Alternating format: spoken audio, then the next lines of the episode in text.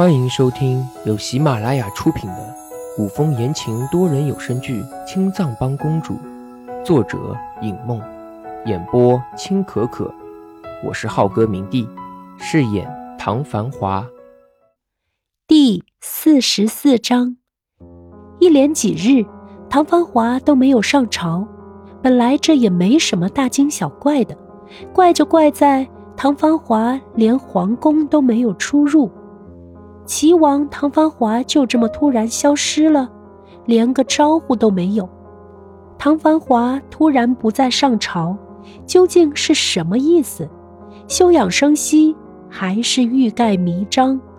原本吕彻是想将唐繁华放在眼皮子底下看着，毕竟唐繁华是自己的兄弟，他没有办法拿唐繁华怎么样。可是没想到，只不过几个月。唐繁华居然就这么跑了，魏一白又在唐繁华手里，在这次的青藏帮事情上，是他对不起魏一白，所以他不想让魏一白因为唐繁华的事情再受到伤害。吕彻仔细想想，看了看奏折，最后在桌子上敲定：没几天，所有人都知道唐繁华失踪了。这当事人没了，原本拿魏一白和唐芳华说事的朝臣，这下也不知道该说些什么，渐渐的也就不提了。朝臣自然不知道，一连消失几日的唐芳华，如今就在京城，在城东的某座宅子里，魏一白趴在贵妃榻上看书，只着丝袜的脚翘着，有一搭没一搭的晃着。原本唐芳华说，这是个小宅子。等魏一白过来之后，才发现，若是非要说这个宅子小，那也只能说比公主殿小一点儿这么大的宅子，不知道唐繁华买来做什么的。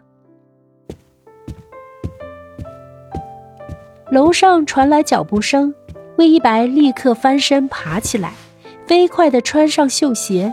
端端正正的坐着，魏一白也没有想到，唐繁华居然是个老古董。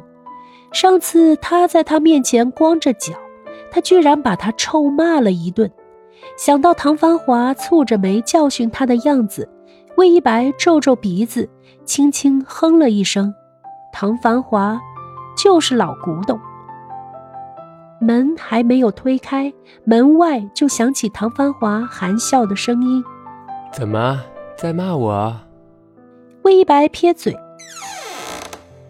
门开了，果然见唐繁华一身青竹锦袍，俊眉如剑飞入鬓里，狭长的凤眸因为迎着阳光，略略显着精气，邪气的很。墨发如流水一般垂在脑后，薄唇在唇角那儿轻轻一勾，一道浅浅的笑痕。这样一个邪气万分的人，就这么看着魏一白，看得魏一白脸上发烫，将手里的纸包放下。唐芳华看了一眼魏一白，问：“在看什么？”魏一白看了眼封面，面色赧然，挑眉。唐芳华似是不幸的走来，身量昂藏，处在魏一白面前，坐着的魏一白突然觉得脸更烫了。觉得从唐繁华身上传来的热气，几乎可以将他烤熟。手里一松，是唐繁华从魏一白手里抽走了书。唐繁华目光闪了一下，往魏一白旁边一坐。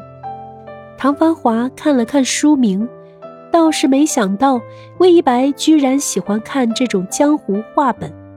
魏一白只觉得唐芳华身上的香味一下子全都扑进鼻腔，和其他人身上的味道不一样。唐芳华身上的香味总会让他脸红。魏一白侧了侧身，想躲开这股味道，随手翻了几页，看上面的段子。唐芳华觉得很是无趣，捉住魏一白的手。将书塞回去，笑着揶揄道：“怎么想做武林盟主？”没想到魏一白竟然没有急着回答，反而一个旋身绕到对面的桌边坐着，假装去看唐芳华买来的东西，状似不经意的摇摇头，就是看看好玩而已。本来在宫里的时候，魏一白是公主，官家夫人总会带着子女进宫叩拜，再加上外面的青藏帮忙得很。如今魏一白现在手里突然没了事情，自然清闲不少。虽然魏一白假装自己不是因为唐芳华的落座而换了位子，但是唐芳华还是敏锐地察觉到了。